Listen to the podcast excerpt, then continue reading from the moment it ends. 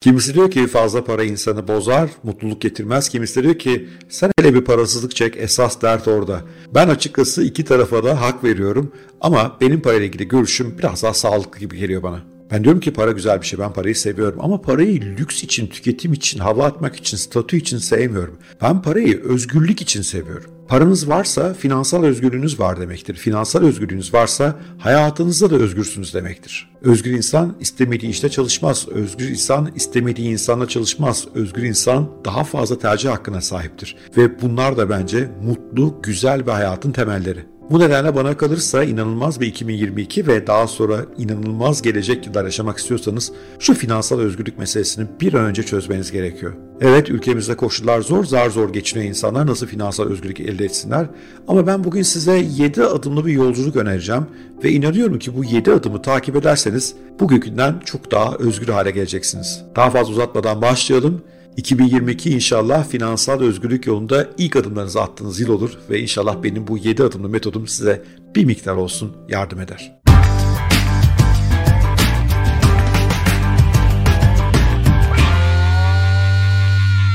Peki finansal özgürlüğün önemi ve tanımı konusunda anlaştıysak şimdi matematik formülünün peşine düşelim. Son derece basit aslında. Gelirleriniz giderlerinizden fazla olacak ve bu sayede bir tasarruf elde edeceksiniz. Tasarrufu da doğru yerlere yatıracaksınız. O halde formülümüz gelirler eksi giderler eşittir tasarruf. Onu fonksiyon içine alıyoruz. O fonksiyon yatırım fonksiyonu oradan da ekstra gelir elde ediyoruz. Bu ekstra gelir büyüdükçe de bizim finansal özgürlüğümüz yaklaşıyor. Gelirleri artırmak biraz daha zor bir şey çünkü yeni işler yapmanızı, kariyerinizi zıplamanızı, işler kurmanızı vesaire gerektirir. Biraz değineceğiz ona da. Aslında daha kolay bir bölge var. Giderler.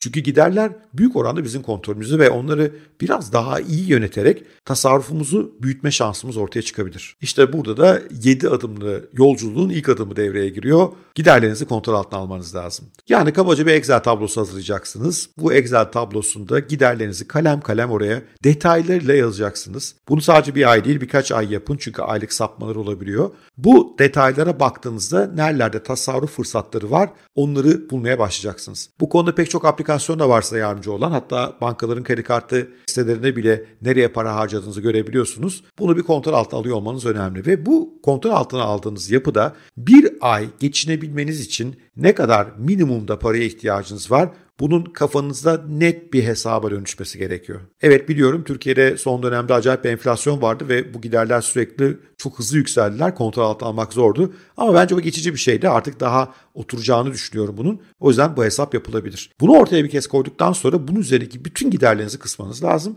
Minimum dediğiniz şeyler konusunda da epey cimri olmanız gerekiyor. Yani benim hakikaten bu kadar büyük bir eve ihtiyacım var mı? Benim böyle bir büyük arabaya ihtiyacım var mı? Benim işte haftada 3 gün dışarıda yemek yemem şart mı? Her sabah Starbucks'tan kahve almam gerçekten gerekiyor mu? Bütün bunları gözden geçirmeniz gerekiyor. Yani hayat keyfinizi sıfırlayın demiyorum ama eğer finansal özgürlük elde edecekseniz belli bir e, fedakarlık gerekiyor açıkçası ki biraz tasarruf başlasın. Ben böyle bir hayata minimalist hayat diyorum. Yani temel ihtiyaçlarımızı güzel kaliteli bir şekilde çözdüğümüz, kaliteli beslenmeliyiz, sporumuzu yapabiliyor olmalıyız, güzel şeyler okumalıyız. Ama bütün diğer lüks ürünleri hayatımızdan çıkarttığımız, işte 5 tane cekete ihtiyacım yok, 2 ceket işimi görebilir, 10 ayakkabıya ihtiyacım yok, 3 ayakkabı işimi görebilir. Alışveriş çılgınlığına kapılmadığımız ki bizi çıldırtmak için çok şeyler yapıyorlar biliyorsunuz. Bu oyuna teklifler geliyor, indirimler var, kampanyalar var.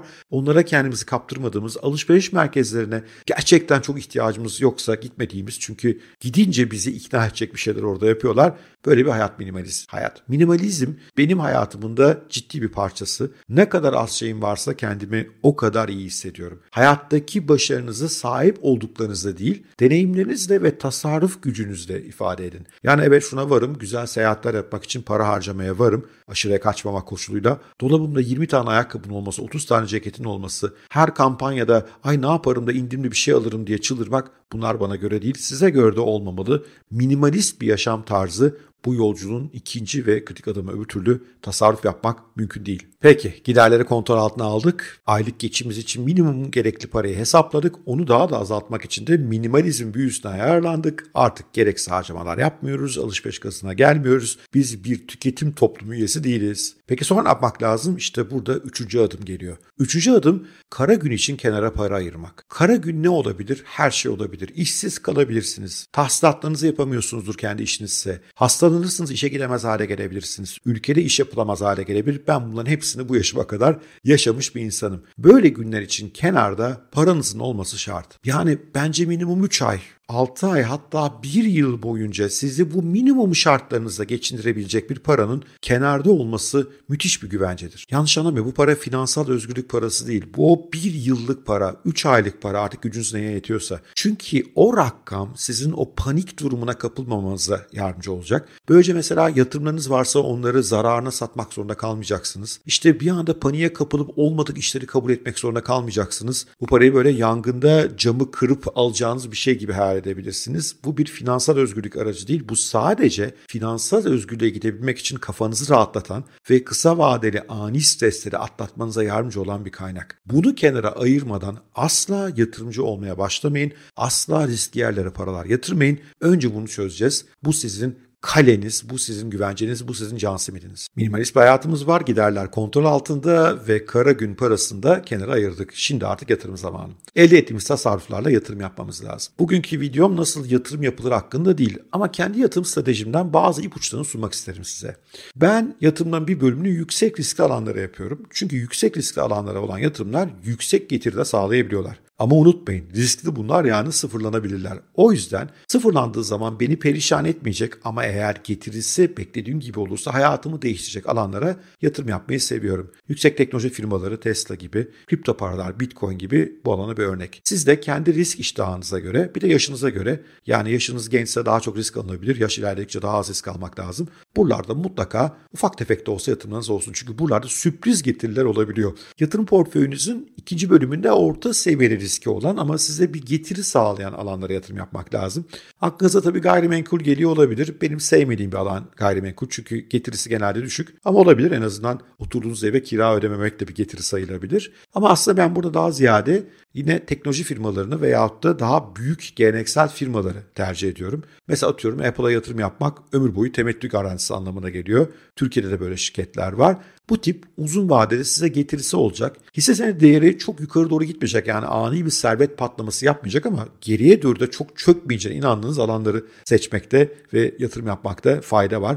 Benim aklıma şirketler geliyor burada onların hisse senetleri ama siz kendinize göre bir alan seçebilirsiniz. Mesela pek çok bankanın ve finansal e, kurumun sunduğu fonlar var. Belki onlara bakılıyor olabilir. Buradan da yeni maddemize geliyoruz. Beşinci maddemiz finansal okul yazarlığınızı güçlendirin. Nasıl olacak bu konuda bir sürü eğitimler var. Hatta bazı bankalar bedava eğitimler sunuyor. Çok sayıda kitaplar var. Podcast'ler var. Şu anda birkaç tanesini ekranda görüyorsunuz. Türkçe podcast'ler bunlar ve her gün önerilerde bulunuyorlar. Twitter'da çok sayıda insan bu alanlarda paylaşımlarda bulunuyor. Finansal okur yazarlığınızı geliştiriyor olmanız gerekiyor. Yani demiyorum ki teknik grafikleri okuyan, anlık bir ticaret yapan, trade yapan insan dönüşün. Bu değil ama uzun vadeli yatırım demek ne demek? İnsanlar nasıl para kazanıyorlar? E, ekonominin temel değişkenleri neler? Bunlar hangi yatırım araçları nasıl etkiler konularında temel bilgilere sahip olmakta fayda var. Ben diyorum ki finansal okur yazarlık kazanacağınız en önemli becerilerden bir tanesi. Çünkü ben pek çok insanı görüyorum. Bayağı para kazanıyorlar, tasarruf da yapıyorlar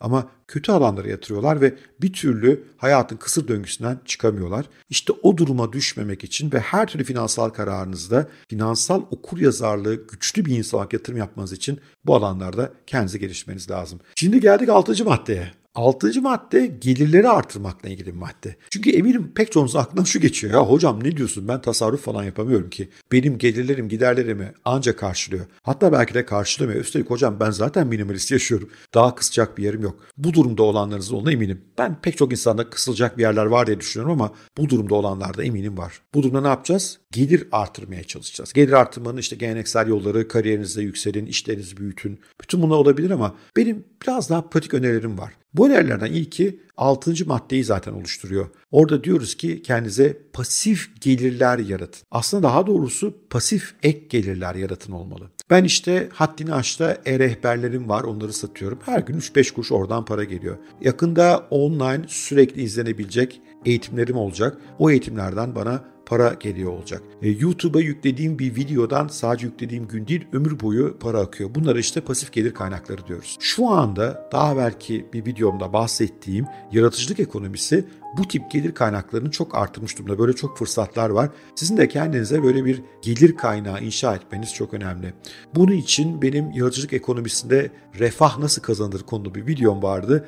Linki yukarıda ve aşağıda açıklamalarda bulabilirsiniz. O videoyu bir izlemekte fayda var tekrar. Bu size yeni gelir fırsatları yaratmanın ne kadar kolay olduğunu aslında gösteriyor.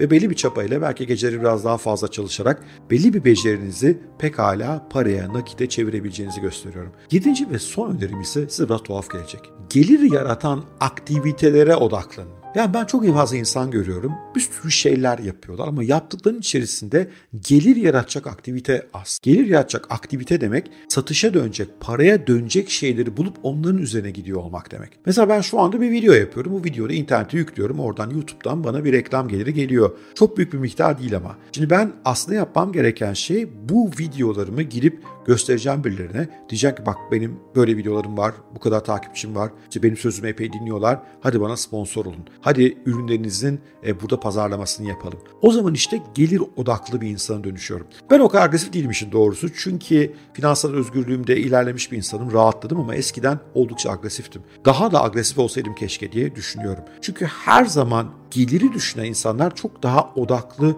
keskin oluyorlar. Mesela kurumsal hayattaysanız işte şirkette eminim canınızı sıkan bir sürü konu oluyor. İşte şirket politikaları oluyor. Birine haksızlık yapıldığını görüyorsunuz. Bunlara pek aldırmayın. Finansal özgürlüğünüzü elde etmek istiyorsanız sizin gelirinizle ilgileniyor olmanız lazım. O yüzden gelirimi nasıl artırırım? Ne yaparsam ofisteki zamanı biraz azaltıp pasif gelir yaratacak alanlara vakit ayırabilirim gibi soruları kendinize sormanıza büyük fayda var. Finansal özgürlüğe giden yol işte böyle 7 adımdan oluşuyor. Biliyorum hiçbir detayına giremedik bugün. Bu tek bir videoda hepsinin detayına girmek hakikaten imkansız. Ama bu 7 adımı izlerseniz işiniz kolay. Bir yerlerden başlayın. Ben 2022 yılında size bu alanlarda daha fazla içerik sağlayacağım. Çünkü finansal özgürlüğe kavuşmanızı gerçekten çok istiyorum. Onu yaptığınız anda diğer pek çok şey daha kolay hale geliyor olacak. Hani hatırlıyorsanız ya bir tane şeye odaklanın diye bir videom vardı. O videoda ünlü bir soru vardı. Bugün neyi yaparsam diğer her şey gereksiz, önemsiz veya daha kolay hale gelecek diye. Finansal özgürlüğünüzü elde ederseniz diğer her şey gereksiz, önemsiz veya daha kolay hale gelebilir. Bu senenin ana odağına mutlaka finansal özgürlüğü almanızı tavsiye ediyorum size.